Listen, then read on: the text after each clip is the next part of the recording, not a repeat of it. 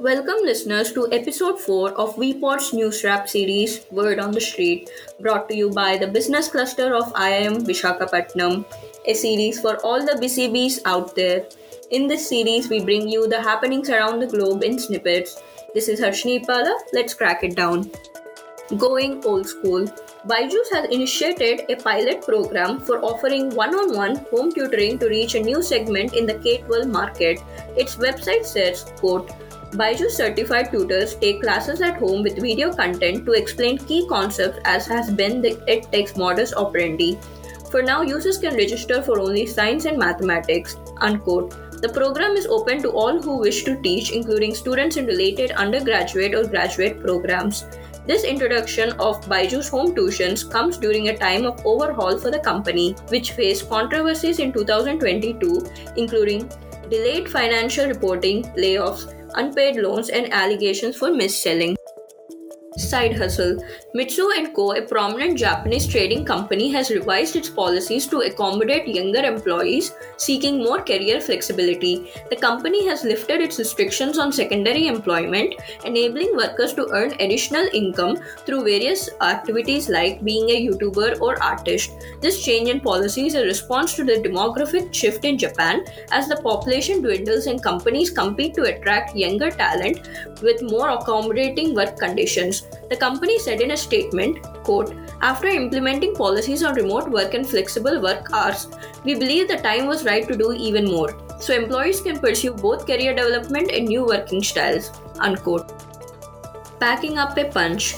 Google is testing its own in-house AI chatbot, Apprentice Bard, which operates similarly to OpenAI's ChatGPT.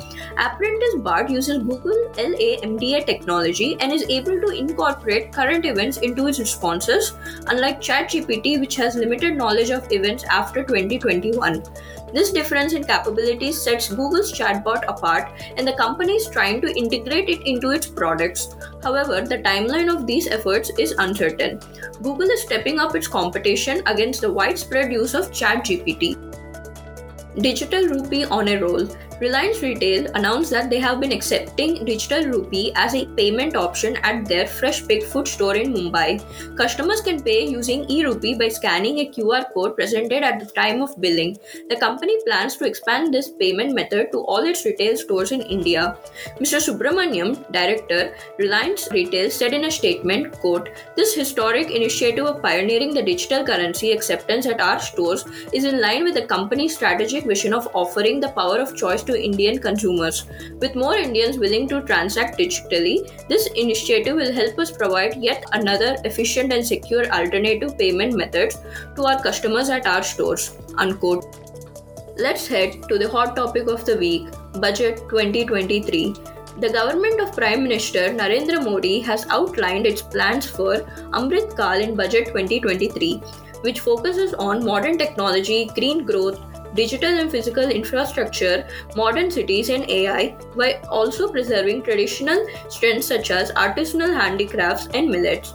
The budget includes a 33% increase in capital investment to 10 lakh crores and a total effective capital expenditure of 13.7 lakh crores to boost private investment and consumption, which will lead to growth in job creation.